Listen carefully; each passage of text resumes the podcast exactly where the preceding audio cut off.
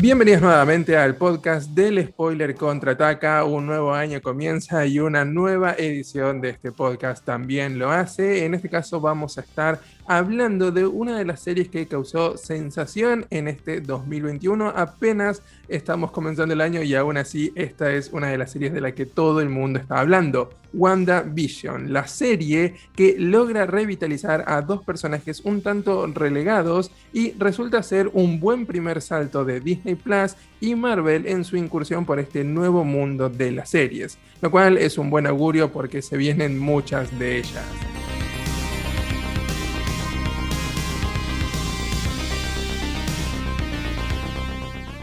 Muy buenas, Santi, ¿cómo estás? ¿Cómo va después de tanto tiempo? ¿Qué haces, Palito? Sí, acá estamos, que volvemos con un nuevo episodio después de tanto tiempo.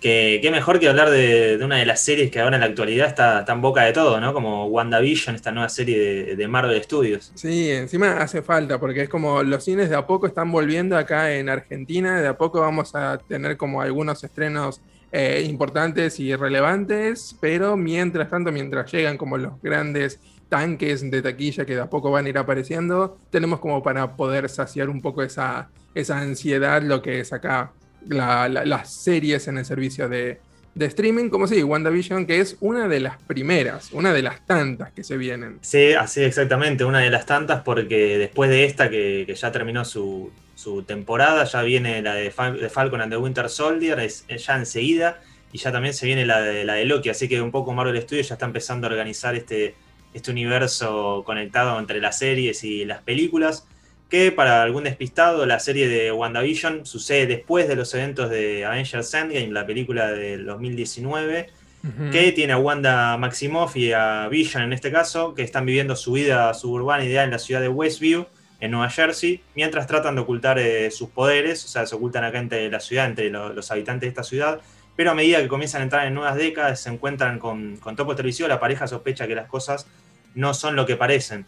Es esto un poco también lo que se trata de vender en, en todos los trailers que se vio de, de WandaVision, esto de jugar con, con las décadas que, van mm. pasando y cómo llega hasta en, un punto hasta la actualidad. Exacto, y ya vamos avisándole a la gente que esta va a ser una charla con spoiler, porque es muy difícil eh, no hablar de esta serie y no spoilear algo, porque la verdad es que si bien tienen nueve episodios, la serie juega un montón con, el misterio. Entonces, cuando mm. estemos conversando, seguramente vamos a empezar a hablar cosas del final, algunas revelaciones, así que ya damos nuestra alerta apropiada de que esta conversación va a tener spoilers. Como bien decías vos, la, serie se sitúa después de, de Endgame y así como Endgame muestra un evento catastrófico, todo lo que pasa después de, de, Infinity Wars y toda esa, esa, especie de gente teniendo que sobreponerse de un gran problema, el rodaje de, esta serie también se había afectado por algo quizás no mm. tan catastrófico como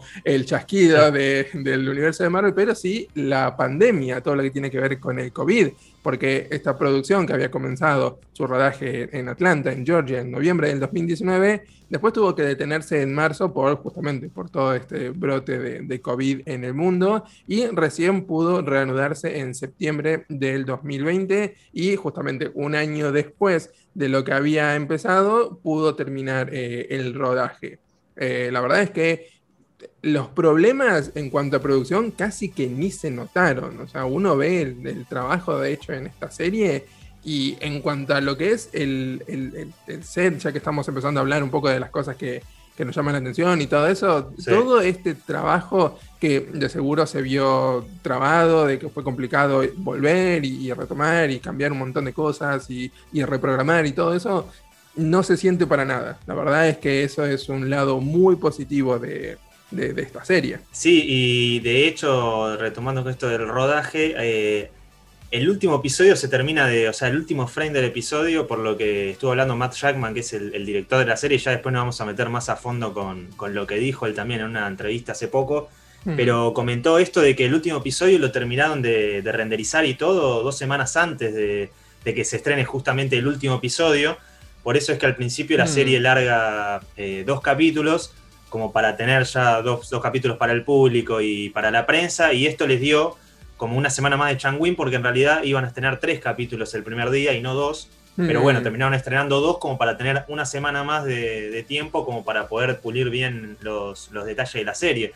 Pero sí, es como vos decís, o sea, que se haya pospuesto la producción y todo, de hecho no se ve, no se nota para nada en lo que es eh, el producto final de la serie, y que no es algo que a Marvel Studios le sea nuevo, porque ya recordemos que esto también le mm. vino pasando con la película de, de, Viuda Negra, que se iba a estrenar en cines el año pasado, y fue lo primero en posponerse, y lo que le seguían ahí inmediatamente ya eran las próximas series de Disney Plus, como eran esta de WandaVision y la de Falcon and the Winter Soldier, que fue otra que también se vio muy afectada por esto del COVID-19. Sí, de a poco están como ahí volviendo a, agarrar ritmo, es como que por fin estamos teniendo la, fase 4 que, nos merecemos en este, mm. en este apartado. Eh, pero bueno, pasando un poco más a hablar de, la gente que hizo posible esto, vos ya mencionabas ahí a, Matt Shackman, que es director y, productor. Eh, yo quiero destacar a todo, a todo el elenco. O sea, si bien no vamos a nombrarlos a todos acá por nombre, quiero destacar a todo el elenco porque todos los personajes hacen un muy buen trabajo. Incluso esos personajes que no me agradan, que ya vamos a hablar de eso, de todas formas hacen un buen trabajo. En eh, lo que es el rol protagónico, obviamente Elizabeth Olsen y Paul Bettany son como top número uno los que sostienen absolutamente todo este, todo este show, toda esta serie, pero también está Catherine Hahn, también está Teyona Paris, también está Kat Dennings y Randall Park, entre muchos otros actores que, forman el elenco de, de WandaVision. Eh, y saltemos ya de inmediato a las cosas que, que nos gustaron, porque de hecho, creo que tenemos pocas cosas de para hablar de lo malo, así que bueno, metémonos eh, de una en, todo lo bueno. Y bueno, ya que mencionamos justamente a, los actores, ¿qué, más decir de las actuaciones que no se haya dicho ya? Qué impresionante trabajo que hicieron todos, qué impresionante trabajo que hizo eh, Paul Bettany dándole un montón de humanidad a un personaje que hasta el momento estaba como medio extraño, no tenía como mucho lugar donde encajar en todas las películas anteriores y ahora es como que, no sé, siento que encontró 100% el, lugar. Sí, sí, coincido, coincido totalmente. Ya en Avengers Age of Ultron, que es la, primera película que le introduce a Visión, ya te lo muestran como un personaje serio, un poco misterioso, que no se sabe mucho de él. Después ya viene la película de Civil War, donde te empiezan a mostrar un poco más la, relación entre Wanda y Visión, ahí un poco, pero muy por arriba.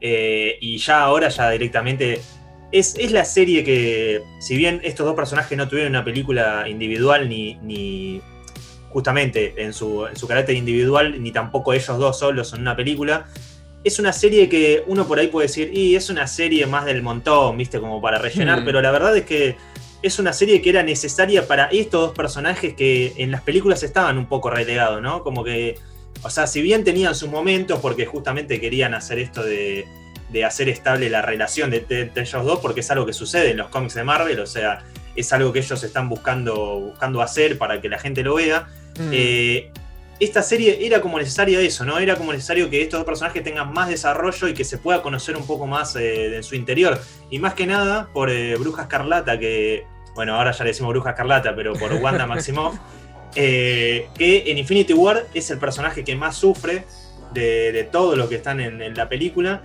Y en Avengers Endgame es como que en el final de la película nos dieron como un pantallazo de lo que le sucedía a cada personaje, como que encontraba su momento de felicidad con esto de que se había terminado el tema de Thanos y el chasquido y mm. todo.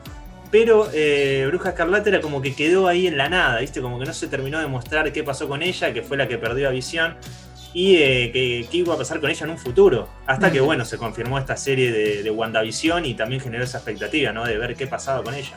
Sí, sobre todo siendo un personaje tan relevante en, los cómics, la verdad es que es un personaje muy importante, de hecho hay toda una especie de, saga de cómics dedicado a ella, que obviamente eh, esta serie tomó como un poco de inspiración de ahí, eh, pero siempre era un personaje que, sobre todo cuando estamos hablando, un personaje que en la primera película de Age of Ultron me acuerdo que había sido muy criticada, porque la verdad es que la actuación de Olsen había estado como un poco rara, el acento que quiso ponerle era un tanto mm. peculiar, no, encajaba mucho.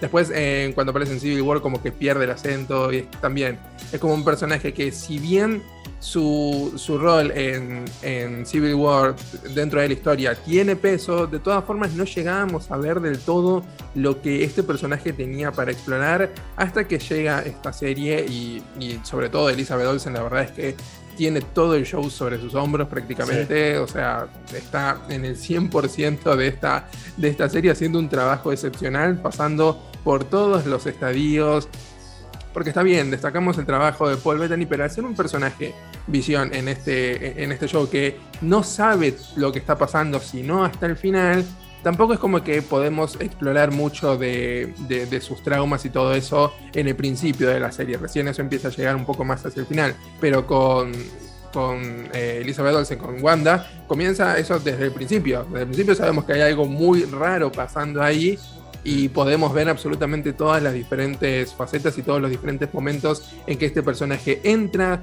al, rol que está haciendo en la ficción, sale, se, muestra como es, se muestra más vulnerable, se muestra confundida. Una increíble variedad y un rango de, de emociones que la verdad es que hizo un trabajo impecable, muy superior a lo que cualquier película le hubiese podido dar, porque es cierto que en, estas películas que tienen elencos tan numerosos, es muy difícil encontrar un, punto de brillo para estos personajes que suelen caer más fuera de cámara, en el borde, es como que la, cámara los ignore incluso. Eh, pero ahora es como que tienen esa oportunidad, toman el, escenario, el centro del escenario y, y en verdad brillan absolutamente. Eh, tenemos que aclarar nuevamente, por si la gente no lo sabe, que por si hay algún despistado todavía ahí dando vueltas, eh, que en cada capítulo de la serie, sobre todo en los que son los primeros episodios, vamos saltando entre décadas de lo que serían las sitcoms, las clásicas mm. sitcoms estadounidenses, vamos saltando por década. Y en ese aspecto debo decir que cada uno de los actores logra ponerse muy bien en el rol de lo que la sitcom de esos momentos requería, ya sea cuando estábamos en, blanco y negro, que empezamos a ver una actuación muy del estilo de la época, después cuando pasamos a los 60, después también en los 2000, eh, que es uno de mis favoritos cuando hacen esa especie de parodia de Malcolm in the Middle, que estaba muy bien realizada.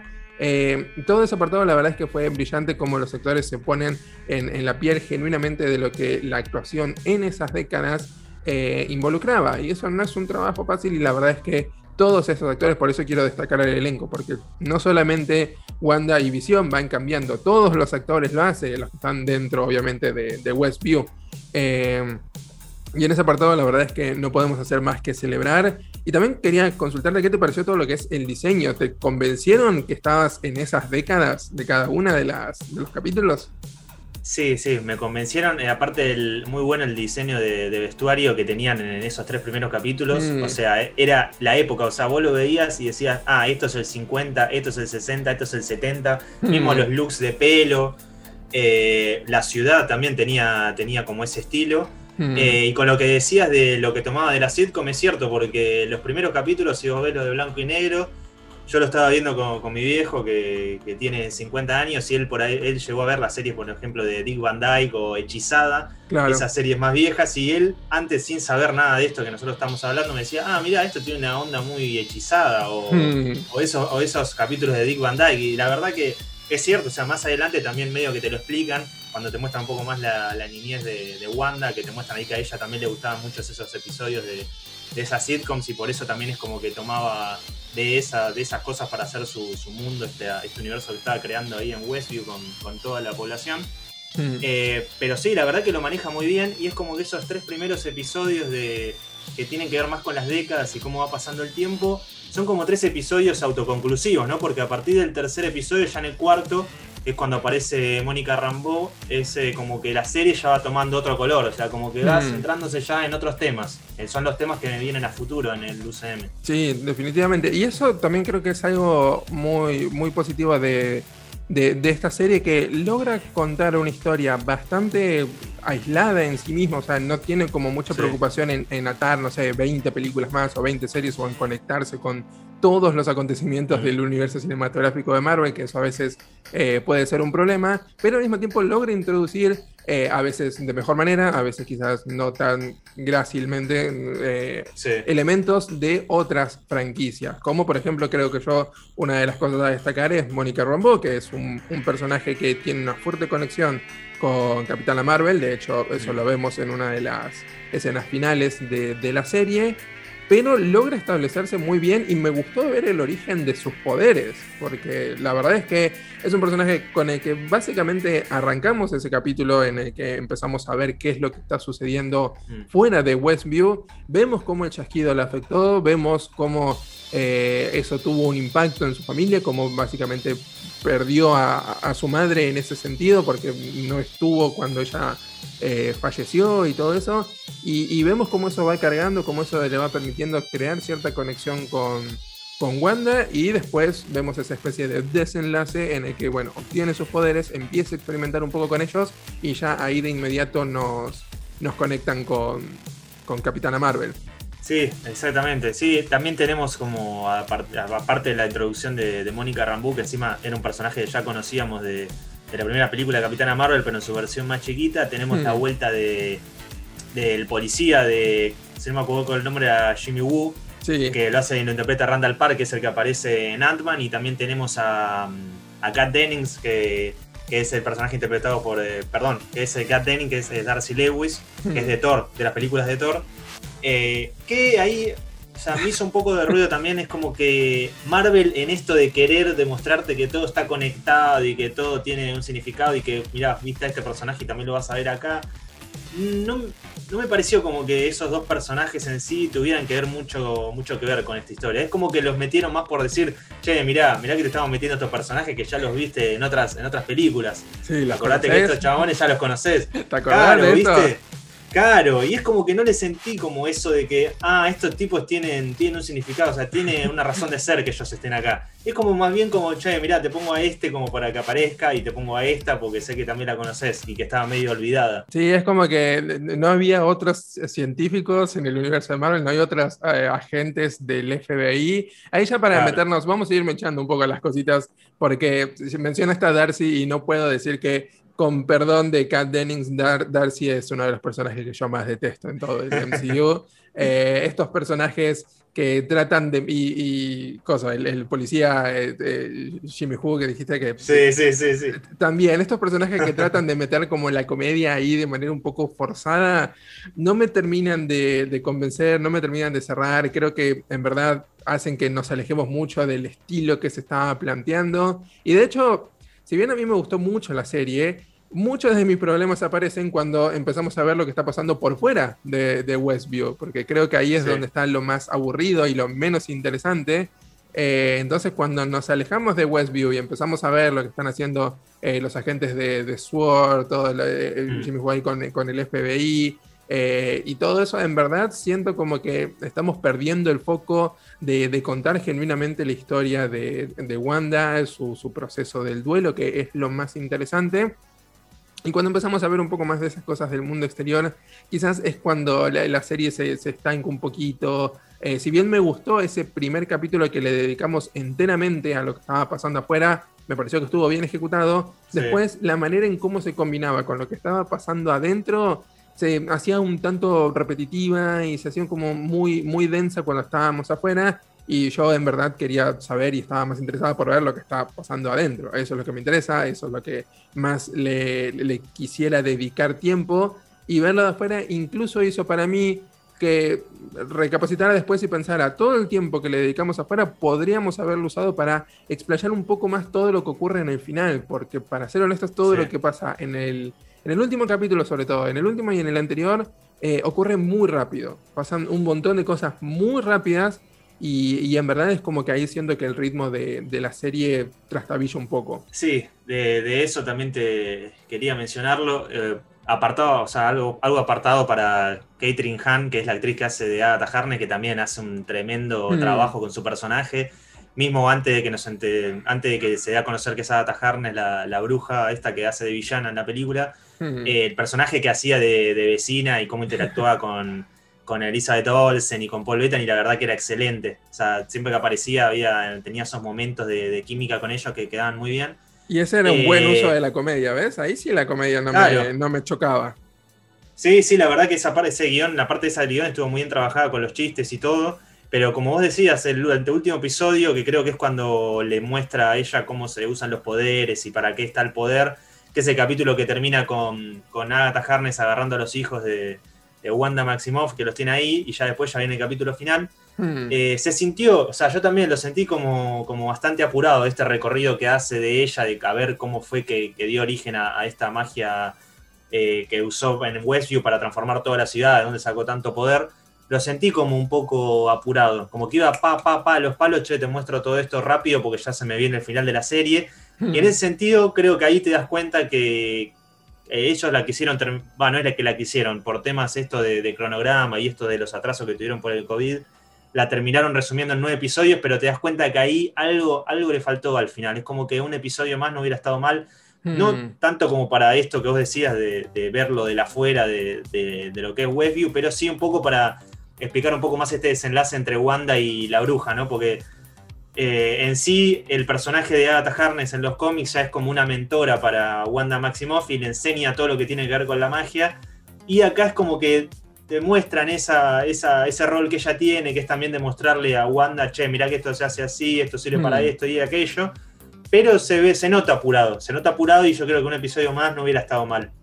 Sí, sobre todo para darle un tiempo también a, Wanda para respirar y, y, poder explorar un poco más todo ese final de la relación entre Visión y Wanda cuando, cuando Visión empieza a sospechar que algo ocurre. Yo creo que ahí podríamos haber también dedicado un poquito más de tiempo para ir viendo las consecuencias de eso, ir viendo más en profundidad las consecuencias de Wanda, eh, ya como no pudiendo controlar lo que está lo que está pasando ahí y después ahí recién insertar lo que es la aparición de, la villana y, empezar con eso. es como que ocurre todo muy rápido y no, no se le da tiempo genuinamente para que la historia respire como, como debe hacerlo. Algo que te quería consultar porque creo que es algo que podría estar entre lo positivo y lo negativo dependiendo cómo, cómo reacciona cada uno, porque eh, vi muchas opiniones divididas en, redes sociales y es, es Pietro. Sí. ¿Qué onda con Pietro? ¿Qué te pareció cómo lo manejaron a este falso Pietro? Eh, me gustó el capítulo que, lo presentan, porque yo, o sea, había visto que el personaje, con esto de que nosotros subimos las noticias y todo a la, cuenta de Instagram, en su hmm. momento lo subí, que, que, el personaje, o sea, que Evan Peters había sido casteado para aparecer en la serie. No se sabía todavía bien qué iba a ser, y cuando apareció ahí, medio que cuando termina ese episodio donde él es presentado y te vuelven a decir como que es Pietro Maximoff, eh, medio que ahí me ilusioné porque pensé que iban a agarrar por un lado y ya con el capítulo que le sigue ya me di cuenta que ya fui empezando a darme cuenta que no iban a ir por el lado que yo creía, que era esto de los multiversos o ver a ver de qué forma lo introducían o, que él dé hmm. alguna, algún gag de, che, mirá que hay un grupo de mutantes o algo así, hmm. algo de los X-Men ni lo nombraron eso, entonces es como que ya me estaba dando cuenta por dónde iba la cosa. Y la verdad, cuando, cuando dan su verdadera identidad ya en el capítulo final, medio que me dio lo mismo. O sea, hmm. ya medio que lo había deducido unos capítulos antes, entonces no, no me generó ni malestar ni me, ni me alegró. Pero en su momento, cuando lo vi aparecer en ese capítulo final, cuando lo introducen, me, me copó, me copó la idea, pero bueno, después hicieron, hicieron lo que quisieron. Sí, yo, yo creo que si bien no me molesta el hecho de que hayan usado un falso Pietro y no necesariamente que lo conecten con los X-Men, porque de nuevo, como digo, para mí no todas las cosas tienen que conectarse entre sí. Sí, eh, sí. creo que hay un poco de malicia, va, no sé si malicia, pero como un juego un tanto injusto y creo que está bien molestarse un poco con, con bueno, la gente que haya estado involucrada en la decisión de, de, elegir a, Ivan Peters para que haga este rol, porque si lo casteas a él, eh, es obvio que estás queriendo dar la intención. Adquiriste hace poquito los derechos de los X-Men, entonces es obvio que estás como queriendo dar esa ilusión a los, a los fans para que después eh, sea casi como hasta una burla, porque el nombre que le ponen al, personaje es casi hasta una burla en inglés también, Boner, que significa erección, o sea, es, como demasiado lo llevaste al tono de la burla cuando, por ejemplo, si hubiese sido otro actor que estaba en de, de piedra, entonces ya nadie iba a estar como ahí teorizando de a ver, entonces creo que tranquilamente podrías haber usado a otro actor. Eh, y, ya está. O sea, vas a otro actor, cualquier cosa y listo. Sí, y hay algo que no nombramos que yo creo que está entre lo bueno, entre comillas, pero más para el lado de, la producción y en, la viveza de ellos como, productores. es que esto de que al ser semanal la serie y al ver una distancia de una semana de capítulo a capítulo, te ponían estos como estos, estas revelaciones o estas, mm. estos gags ahí en, los finales de capítulo, como por ejemplo esto de Pietro, o cuando se dijo que iban a ver a un eh, ingeniero aeroespacial ahí cuando estaban trabajando con esto de, mm. cómo volver a entrar al Hex, a esto, a esto, a este campo de fuerza en Westview, que prestaba para eso, ¿no? En la semana para que todos empiecen a hacer teorías de lo que se le cante los huevos. Y de paso, spoilear a, a dos manos, porque la verdad que la cantidad de spoilers y la cantidad de teorías falopa que tiraban, en algunas le iban a pegar, pero la verdad que fueron semanas que yo, yo por ejemplo hubo una semana que no quise ver el episodio, porque yo lo estaba viendo en conjunto con mi viejo, y dije, bueno, lo vemos la semana que viene, así vemos dos. Y esa semana que dejé pasar ese episodio, o sea, no podía entrar a ningún lado, entraba y ya había un, alguien haciendo un spoiler o hablando cosas que habían pasado en el capítulo anterior, la verdad que ya no, no sé cómo manejarlo, aparte hicieron una promoción ellos. Para el capítulo final hicieron la promoción de no spoiler en WandaVision. Mm. Sí, no, la...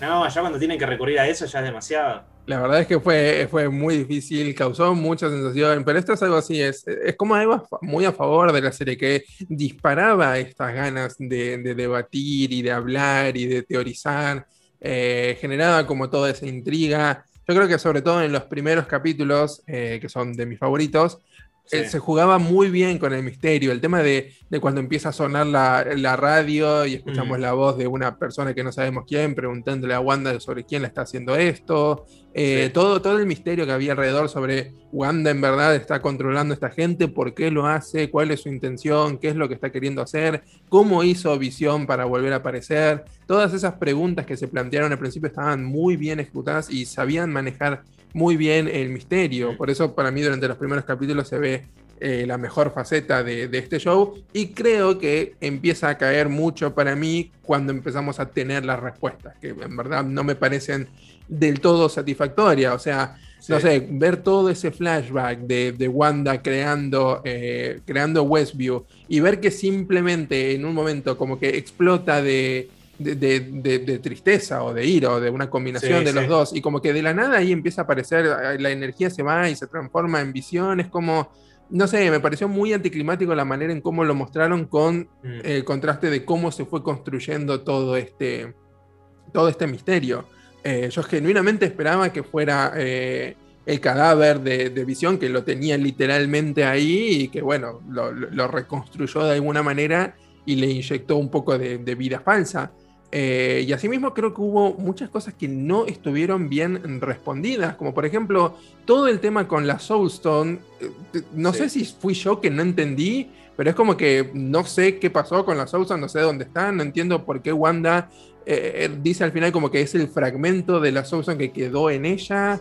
Eh, y todo con el visión blanco tampoco, o sea, me, pareció todo como muy salido de la nada. No sé si soy solamente yo o genuinamente no lo explicaron bien. No, no, yo creo que es, así como vos decís, un poco de todo y también un poco esto de que hablábamos de, lo, apurado que fue la finalización del rodaje de la película y esto lo apurado que estuvieron para terminar los episodios. Hmm. Con, esto, con esto que quería decir de que el capítulo final, cuando Visión, el Visión, o sea, que es... Eh, para decirlo de alguna forma, el que es el inventado, el que inventa Wanda, contra el blanco, que es el del verdadero cuerpo de visión, cuando le toca la frente y es como que le devuelve todos sus recuerdos. Eso fue como un Deus ex machina que usaron los chabones que dijeron, che, acá nos metimos en un quilombo impresionante, vamos a hacer que este chabón le toca la frente y ya está, lo sacamos un quilombo encima. Porque aparte después de eso el personaje sale volando y después ni siquiera aparece en la escena post créditos. Yo esperaba que, se fusionaran. Yo esperaba que se fusionaran mente y cuerpo. Claro, hubiera sido algo más lógico. Ahora, hiciste a ese personaje, le quedaste un quilombo terrible con, que quería destruir al otro visión, como que le hace una. empieza a hacer una, duda existencial al tipo, como que dice, ah, tenés razón, bueno, sos el visión posta. Y entonces ahí es como que desaparece de escena. Y es un poco también esto de que, también lo hacen para limpiar un poco el final, para poder darle este tiempo que tiene para despedirse de, Visión y los hijos y, y todo esto que había quedado medio colgado para el final del capítulo. Pero hay cosas que sí, que ellos se ve que las limpiaron rápido. De hecho, como, como hablábamos antes de, hacer el episodio, eh, el capítulo final iba a tener otro desenlace, que es que lo explicó el director Matt Jackman hablando en una entrevista esta semana, que es que iba a tener a, a Quicksilver, o sea, a Pietro, a Mónica Rambeau y a los hijos, y a Darcy Lewis juntos en el sótano este de, Agatha Harkness para robar el Darkhold, que es este libro que usa ella para, hacer los hechizos y todo. Mm. Y el, conejo que tenía mascota, Agatha Harkness, eh, se convertía en un demonio, que ahí es donde todos ya estaban jodiendo con Mephisto y todo, que jodieron con Mephisto durante todas las semanas. Es como que ahí iba a aparecer eh, un demonio. Y el mismo director lo dijo, o sea, esa era la, aposta era que íbamos a hacer eso, lo teníamos rodado todo, pero bueno, esto con el, apuro del COVID y todo esto que nos, tuvo, que nos hizo reducir los tiempos, no llegamos, la verdad, para pulirlo bien, entonces preferimos ir por otro lado. Hmm.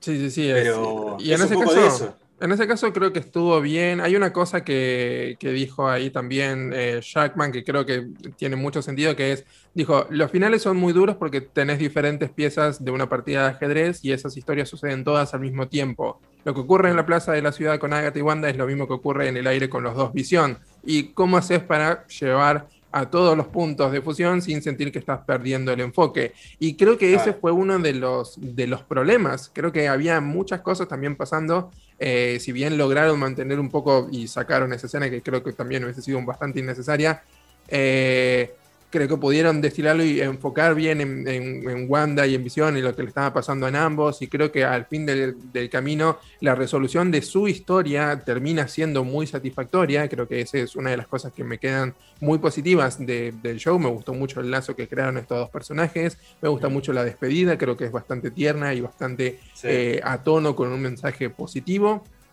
Eh, pero si bien veo por un lado que esto lo hicieron muy bien, eh, creo que tiraron como demasiados misterios, demasiadas cosas que la gente tenía para hablar y demasiadas eh, ideas al aire y después como que les costó volver a enfocarse en algo para poder eh, resolverlos a todos de, una manera de una manera positiva y satisfactoria, porque obviamente siempre cuando creas una serie con muchos misterios, a la hora de resolverlos vas a hacer que alguien se enoje, o sea, alguien no va a quedar satisfecho, obviamente, eso siempre va a pasar, pero en este caso creo que no es tanto por si una persona quedó satisfecha o no, sino que creo que el servicio que se le hace a los personajes y a la historia que estábamos viendo de ellos eh, se termina afectando y termina, termina sufriendo un poco. Y termina siendo como un show que está bien, pero no es, siento que podría haber sido mucho mejor, siento que podría haber sido una, serie bastante, bastante buena y, a un muy alto nivel con respecto a lo que pueden dar los shows para superhéroes.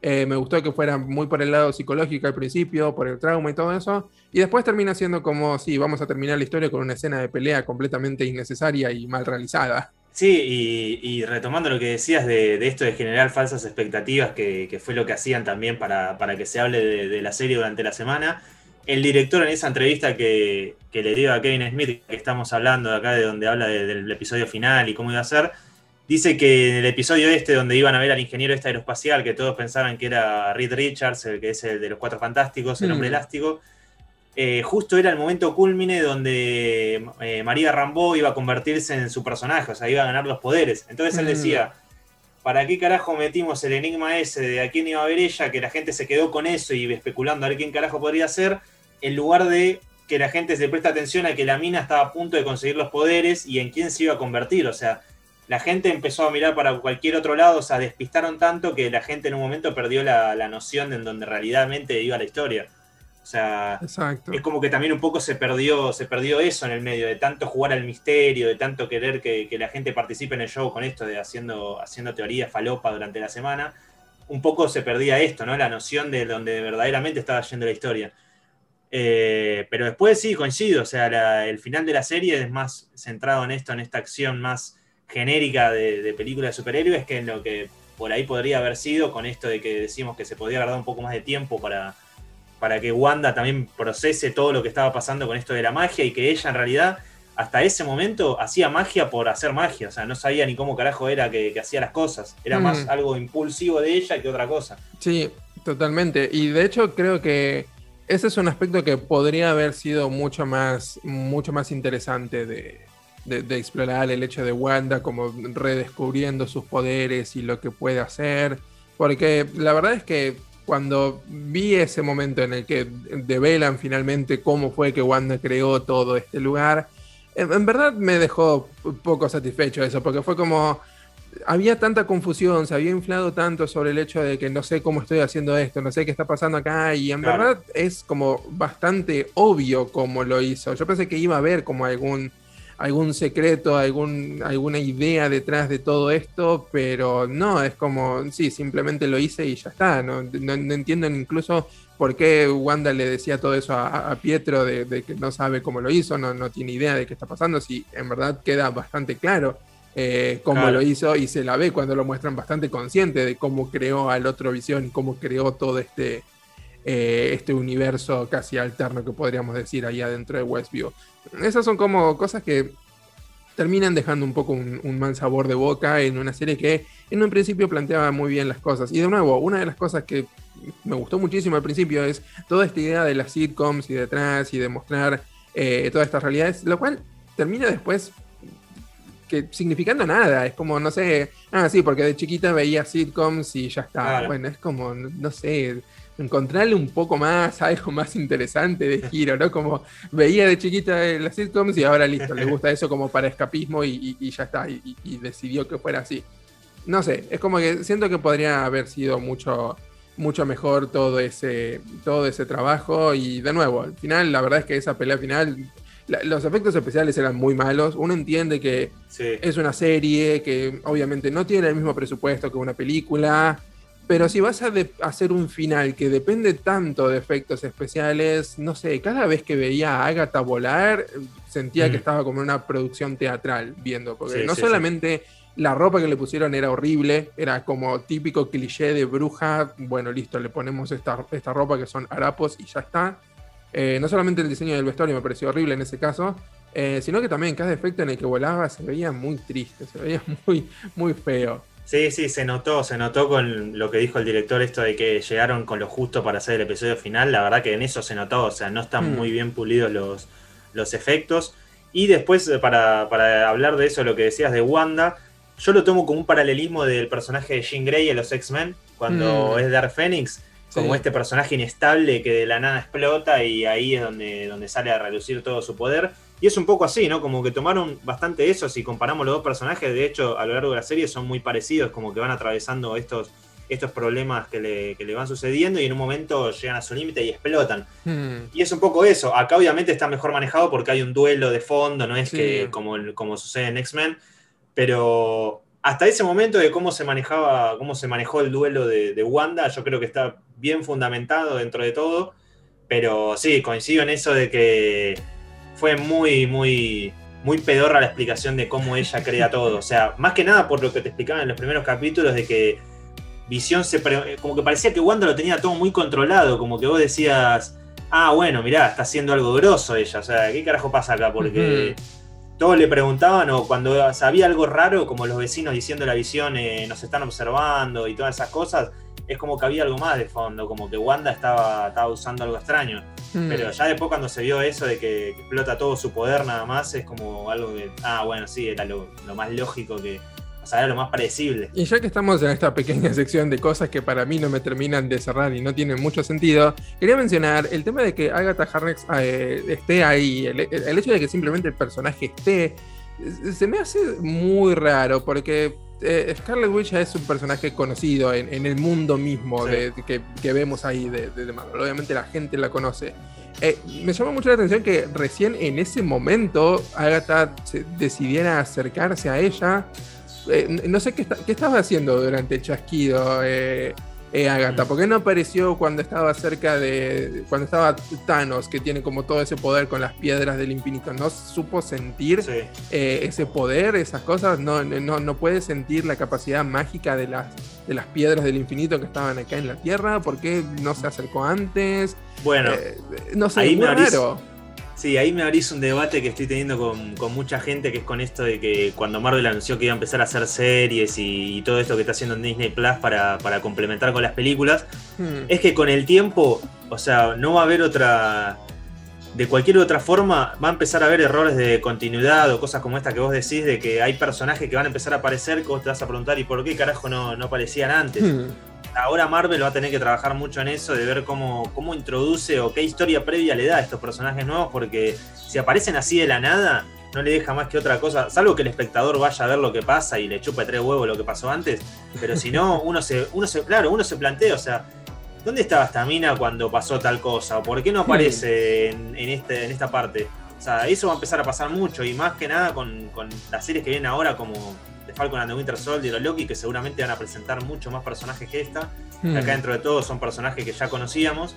Eh, así que bueno, vamos a ver cómo, cómo, lo trabaja en el futuro, porque va a pasar eso. O sea, yo ya he tenido este debate con, con otras personas que me dicen como, y sí, bueno, cuanto más series, cuanto más proyectos, mejor, pero ya llega un momento que tenés que tener una estructura bien sólida porque ¿cómo carajo fundamentás que hay personajes nuevos que aparecen y no aparecieron antes? Es muy hmm. difícil ya después manejar todo. Y sí, o empezás a abrirte mucho más a los universos paralelos. Yo pensé que esta serie iba a meterse un poco más en el tema de, de universos paralelos, pero en verdad no lo hace. O sea, no sé, yo hubiese esperado quizás una explicación tipo, no sé, Agatha era una bruja de otro de los mundos, de otro mundo, y cuando hizo esto en Westview, eh, como que, no sé, creó una, especie de ruptura o algo, no sé, algo faltó así, y, ella apareció y vino. Casi como de la. Alguna historia así, algo, algo, algo extraño que empezara a abrirse un poco más a todos estos multiversos que se van a venir, porque ya de hecho la película de Doctor Strange lo va a trabajar y mismo Wanda va a estar en eso. Pero bueno, ya hablamos, ya hablamos un poquito de lo, de lo bueno, de lo malo, quizás en ese último capítulo donde se nos acumuló todo lo malo y, eso nos queda. Pero hablamos mucho también de, las teorías locas que aparecen, de, las ideas raras que, que hay. Y hagamos eso mismo con el final, porque el final nos deja como ahí un gancho para empezar a, teorizar. Que, primero comentar a la gente que, de qué se trataron las dos escenas post crédito que hubo y empecemos a teorizar un poco. Sí, bueno, tenemos la, ya que aclaramos que esto es con spoilers, tenemos la, la, primera, la primera escena post créditos que nos, encuentra ahí en Westview después de que Wanda se va de, la ciudad y aparece Mónica Rambeau que, que la viene a ver un oficial ahí del FBI y le dice que hay alguien que quiere verla entonces se acerca a ella a este lugar que era como un, cine. Y a esta oficial del FBI que le dice que alguien quería verla, se le acerca y se transforma en un Skrull. Que son estos personajes mm. que aparecen en la película de Capitana Marvel, que son cambiaformas y se pueden transformar en humanos o en otro tipo de, especies del universo. Eh, que si recordamos ya en la película de, de Capitana Marvel, ya tenemos una escena post créditos con Nick Fury también trabajando mucho en conjunto con, con los Skrull, así que uno supondría que uno supone que, el personaje Mónica Rambeau va a ser eh, reclutado por Samuel Jackson, por Nick Fury. Supuestamente, no lo sabemos bien porque todavía falta, pero para Capitana Marvel 2. O sea, debería aparecer ahí el personaje de nuevo para, bueno, uno supone unir fuerzas con, con Larson en esta segunda película del personaje. Y después tenemos la otra escena post créditos, que ya es un poco más eh, tranquila, pero bueno, te muestra un poco esto de, lo que se vio en el final del episodio, ya tiene que ver más con eso. Es eh, a Wanda medio alejada en un, en un paisaje montañoso con, con, un lago y como que está usando un poder de ella para hacerse presente en su forma como humana, sin poderes, pero a la vez está investigando a fondo el Darkhold, que es este libro que contiene todos los hechizos, y que un poco hace acordar esa pose de Doctor Strange en Infinity War cuando está leyendo todos los futuros posibles. Y, un poco también hace referencia a eso, ¿no? A que ya fue confirmada ella para Doctor Strange in the Multiverse of Madness, que es la secuela de Doctor Strange. Y un poco ya te da indicio de eso, ¿no? Que ya el personaje ya va a aparecer en esa película. Más que nada por la, pose del personaje y por cómo se ve que está estudiando los hechizos. Totalmente. Aparte mismo, eh, Agatha hace una mención de que la, Scarlet Witch, que es como, no sé, como este ser mm, proverbial de, super magia, de superpoderes, es incluso más poderoso que el, hechicero el supremo. Hechicero supremo, claro. Eh, así que ahí ya tenemos como una mención de que es conocido en el mundo de las brujas todo el trabajo de los, de los hechiceros supremos. Y va a ser interesante ver la combinación de, estos dos personajes. No sabemos si va a ser como una aparición breve, va a ser un rol importante. Eh, eso quizás va a ser interesante ver. Yo me imagino, no sé, a lo mejor una especie de, tutor ahí en Doctor Strange que, que, puede hacerle a, a, Wanda, quizás enseñarle un poco más de lo que es el, el mundo de la magia o algo. Creo que va a ser muy interesante ver esa química, cómo, cómo se desenvuelve y ver si va a volver a aparecer Visión, porque como vos dijiste, eh, Visión Blanco, esta Visión que no tiene la, la, Soul Zone, eh, se fue, o sea, salió volando y, no sabemos dónde está, no sabemos qué es. Eh, no sabemos mucho cómo apareció tampoco, apareció de la parte de magia prácticamente, eh, pero así como apareció se fue y, y anda a saber qué va a estar haciendo y anda a saber qué historia lo va a, conectar a él, porque él tiene más que ver con todo este lado eh, militar, con toda la, búsqueda de un arma suprema, no sé si habrá algún guiño en Falcon and the Winter Soldier, quizás, porque ellos tienen más que ver con todas esas organizaciones militares y, cuál es su desempeño en este, en este mundo. Así que eso va a ser interesante, saber que, cómo va a volver a aparecer este personaje, cómo vamos a volver a ver a, Visión, que es un personaje que va a tener importancia. Eh, así que todo esto creo que se va a, desenvolver de una, una agradable manera. No sabemos cómo va a combinar las otras series. Loki, Loki no, en base al tráiler no sé qué pensar. Eh, no sé si hay universos paralelos, si hay viajes en el tiempo. Genuinamente no sé qué pasa con Loki y, cómo se va a combinar con todo esto. Sí, acá es donde va a empezar a jugar mucho el, calendario de Marvel y estos atrasos que, él sufrió por la pandemia en el 2020, que hmm. fue atrasar toda la película del 2020 para este 2021, como Black Widow, Eternos. Eh, bueno, Spider-Man igualmente ya se iba a estrenar este año. Pero en la única película que vos ves cercana que pueda aparecer eh, o puedan decir algo de visión es en Doctor Strange 2, porque después en Spider-Man no creo que haya ni una mención. En Vida Negra se terminó mucho antes de WandaVision, así que ni en pedo van a decir algo. Tenemos a Shang-Chi, la leyenda de los 10 anillos, que tampoco creo que ahí aparezca Visión porque es una película, un personaje completamente nuevo. Hmm. Eh, Eternos, que Eterno pasa en el espacio, o sea, no creo que tenga mucho que ver con, con Visión. Salvo que se haya ido al espacio. Claro, vamos a ver. Y aparte, bueno, un poco las futuras películas de Marvel van a apuntar un poco a lo, galáctico, ¿no? Explorar un poco más lo galáctico. Ya vimos hmm. demasiado la Tierra en estos años, en estas 10 años de Marvel Studios, ya se exploró demasiado la Tierra y y apenas un poco se empezó a rasgar un poco el espacio con Guardianes de la Galaxia y Thanos. Así que ahora va a empezar a virar por esos lados, ¿no? Por el lado más galáctico. Pero después, hablando de lo que vos, eh, haciendo referencia a lo que decías de Loki, eh, ya se confirmó que van a presentar a, a Kang el Conquistador, que es este villano que es como un protector así de, del espacio-tiempo, o sea, es un, un viajante del futuro y es un poco, ese personaje tiene que ver eh, un poco con los Cuatro Fantásticos y ya también se confirmó que aparece en la próxima película de Ant-Man. Así que ahí medio que Loki ya se sabe con, qué se puede llegar a relacionar. Pero como vos decías, eh, WandaVision, o sea, no ves un proyecto acá a, poco tiempo que se pueda llegar a relacionar con la historia que muestra. Salvo Capitana Marvel por lo de Mónica Rambeau y Visión ahí suponemos con, con Doctor Strange 2, como, como, Wanda, como Wanda Maximoff, que es lo mismo, que ella va a aparecer ahí. Pero después de Falcon and the Winter Soldier, o sea, hay que ver para, para, qué lado va a empezar a, ir, porque hasta ahora es una incógnita. Se saben los personajes que aparecen y todo, pero no con qué va a empezar a enganchar. Claro, la verdad es que va a ser muy interesante ver cómo se desenvuelve. Creo que este, esta fase 4 eh, está como envuelta en mucho más misterio que, incluso que la fase 1, porque en la fase 1 uno sabía el camino final es eh, unir a los, a los Avengers, es verlos unidos. Eso es en lo que va a culminar la fase 1. Y ya después, a partir de eso, ya sabíamos que la fase 3 iba a terminar con Infinity Wars. Era, era, ya sabido eso, se sabía que Thanos venía. Eh, esta fase 4 en verdad es un misterio absoluto.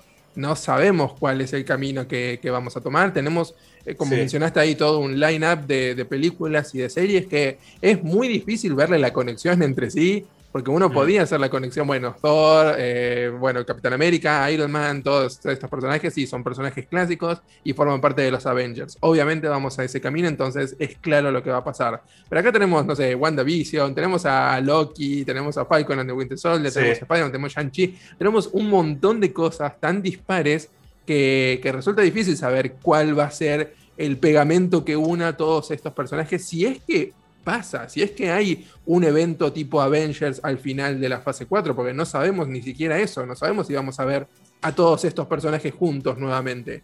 Sí, y ahí, ahí me diste el pie. Algo que pasaba en la fase 1 y en la fase 2 es que una película terminaba y en la escena post-créditos te enganchaba por ahí con la película que sigue. Acá, la escena post-crédito de, de WandaVision, o sea, lo más probable es que no enganche con ningún proyecto que sigue. Entonces es como que esa escena post-crédito va a quedar ahí varada en el tiempo hasta que vos veas a ver una película y vas a decir, ah, es verdad que la escena post-crédito de WandaVision hablaba de esto. Pero no es como antes. Yo lo noto más más que nada por cómo se fue desorganizando todo el calendario por el tema del COVID y todo eso. Eh, no sé por qué, pero tengo el temor de que, y también la intuición de que esta, esta nueva fase de, de las películas de Marvel va a ser mucho más desorganizada. Hmm. Tiene esa pinta, porque no se ve como una correlación, más que nada con esto que mostraron ya en esta, en esta primera serie. Y las que se vienen, ya las confirmadas, es como que las historias van a ser como más aisladas, ¿no? Como que no van a tener que ver tanto con una línea de tiempo. Habrá que ver. Es cierto, es cierto. Y quizás incluso puede ser, no sé, yo mucha preocupación no tengo porque confío en Kevin Feige, es como que mm. sé que el chabón ya se demostró ser súper capaz. Eh, y a lo mejor incluso no es que veamos una, una película que una a todos al final, sino que el final de la fase 4 quizás termina con un evento, con un, o sea, con un acontecimiento dentro del universo de Marvel que afecte y repercute eh, a todos los demás. Incluso puede pasar, no sé, supongan, no sé, Spider-Man 5. En Spider-Man 5 termina la fase 4 y en Spider-Man 5 pasa algo que afecta a todos los otros, eh, a las otras películas o a las otras cosas no sé, quizás sea un evento, quizás sea, no sé, finalicen con una película de Doctor Strange, en vez de finalizar con algo tipo, no sé, Avengers 6 o, 7 mm. u 8. Eh, quizás eh, van por ese camino, no sé, yo tengo confianza en que Kevin Feige va a saber hacer un diagrama y un esquema sólido. Eh, y ya sé que le debe estar carburando la cabeza a 10 millones de revoluciones de ver cómo metemos a los X-Men, cómo los vamos introduciendo, eh, como metemos, la gente obviamente va a pensar que todas esta, esta nuevas fases 4, 5 y 6 van a desembocar en Galactus, porque como vos decís, estamos viendo más el, aspecto eh, astral y el aspecto del espacio en general. Y bueno, Galactus es como una figura muy relevante en todo eso. Eh, ya tienen nuevamente los derechos para usarlo, así que no mm. sé, quizás ese sea el camino que tomamos. cualquiera sea el caso, creo que el futuro es muy bueno y si bien, a pesar de todas las cosas malas que dijimos, sobre todo el final, creo que el final es donde se acumula la mayor cantidad de problemas de WandaVision. Sí. A pesar de todo eso, la serie la verdad es que creo que nos gustó mucho a, ambos. Eh, personalmente, debo decir que los primeros episodios me parecieron brillantes, me parecieron muy buenos, muy bien realizados. Todo lo que tiene que ver con la historia de Wanda y Vision me pareció genial. Creo que los problemas empiezan a aparecer cuando expandimos un poco más por fuera de eso y insertamos a una villana que para mí no era muy necesario. Podíamos centrarnos en Wanda solamente y en Visión y en Wanda siendo como la villana involuntaria de esta serie eh, y finalizar con eso. No necesitábamos a ninguna otra bruja que apareciera, no necesitábamos nada de eso. Eh, creo que eso hubiese sido mucho mejor. Eh, pero eso no quita el mérito que se hizo en, todos los episodios anteriores y en verdad nuevamente en el trabajo que hicieron para, para hacer lucir aún más a estos personajes que lo necesitaban, que son Wanda y que son Visión. Si el trabajo que buscaban y el objetivo era hacer que nos importen más estos personajes y conocer mucho más y darle multidimensionalidad, entonces el trabajo está hecho y muy bien porque es 100% lo que lograron con, con estos personajes y nuevamente quiero destacar el trabajo de Elizabeth Olsen que se volvió como la, persona más querida por internet, eh, todo el mundo la ama y, no, hay que, no, no, me parece extraño porque la verdad es que el trabajo que hizo fue maravilloso y se volvió como una, figura que va a tener mucho más peso en el universo de Marvel, considero por su nivel de fuerza. Eh, y Visión también, Paul Bettany la verdad es que hizo un brillante trabajo, se demostró ser muy gracioso, cuando estuvo borracho fue muy bueno todo ese momento. Eh, si bien claramente hicieron una versión borracha que como eh, perfecta para esa época, para cómo mostrarían un borracho en esa época, eh, fue muy bueno todo el trabajo que hizo, demostró ser un actor cómico brillante, cosa que ya sabíamos y conocíamos el trabajo previo de, Paul Bettany, y también como que justificó su, su, existencia en el universo de Marvel de aquí en adelante, cuando en verdad parecía como bastante relegado este personaje. Pero bueno, ¿qué pensás vos con pensamientos finales?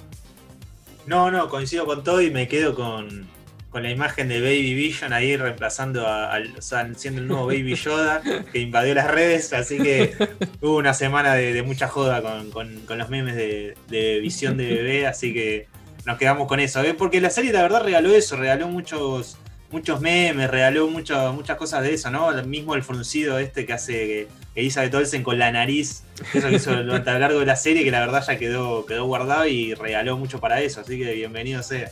Sí, la verdad que sí. Bienvenido a los memes, bienvenido a todo eso. Y qué trabajo va a tener Falcon and the Winter Soldier, porque ahora nuevamente. más corta. Sí. Ese episodio nada más. Eh, va, a ser bastante, bastante trabajo. Sí, vi efectos especiales muy buenos en el tráiler.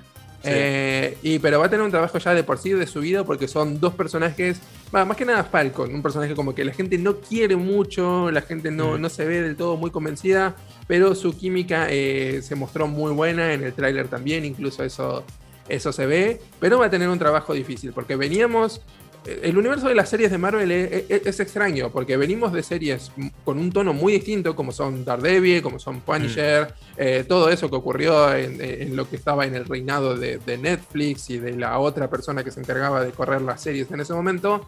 Teníamos un trabajo muy difícil eh, y ahora tenemos un tono distinto. Eh, creo que WandaVision no es tan buena como esa primera temporada de Daredevil, por ejemplo, pero aún así nos marca un, un buen tono y, deja el trabajo muy, muy arriba para lo que es eh, para lo que es Falcon and the Winter Soldier y después para lo que va a ser eh, Loki. Y aparte deja también eh, uno tiene uno de los villanos que es uno de los por ahí de los mejores que tuvo estas primeras etapas de, Marvel que es el Barón Simo hmm. que lo tuvo ahí en Civil War que no llegaba a ser tan tan villano lo veíamos un poco sí un poco no y ahora aparece con el traje verdadero de los cómics todo y se ve como que va a tener más importancia así que eso da mucha expectativa también Sí, sí, la verdad es que sí, la verdad que eso, eso me entusiasma. Lo único que quizás me dio como un poco de cringe viendo ese tráiler fue cuando a Falcon como que lo tiran del camión y después eh, Winter Soldier le hace como un comentario gracioso y es como, van a seguir con los comentarios graciosos todo el tiempo, o sea, te lo entiendo en Spider-Man porque el personaje es así, pero ya basta, o sea, ya se está volviendo un meme en sí mismo Marvel con, eso. Es como que ah, se, burlan de nosotros porque metemos chistes innecesarios, lo vamos a hacer cada vez más entonces. Eh, así que bueno, con eso creo que van a tener que ser un poco más cuidadosos. Pero bueno, ya estaremos volviendo acá para cuando toque hablar de, Falcon and the Winter Soldier, ¿no? Así es, sí, dentro de, de un par de semanas, porque seguramente va a terminar para mediados de abril, pero sí, estaremos de nuevo con, la serie ya completada, así que vamos a volver a hablar de, Marvel Studios. Así que bueno, gente, díganos a ustedes qué, les pareció, qué les gustó de, de WandaVision, qué no les gustó. Eh, iba a decir cualquiera hace su comentario y déjenlo en la sección de abajo, pero Spotify no tiene sección de comentarios. Eh, así que déjennos en nuestro Instagram, que es arroba el spoiler contraataca. Ahí nos pueden encontrar y nos comentan qué les pareció WandaVision, cuál es su, conclusión final sobre esta serie y qué esperan del futuro de, de esta fase 4. Así que bueno, muchas gracias por haber estado escuchando. Nosotros nos escuchamos en la próxima edición.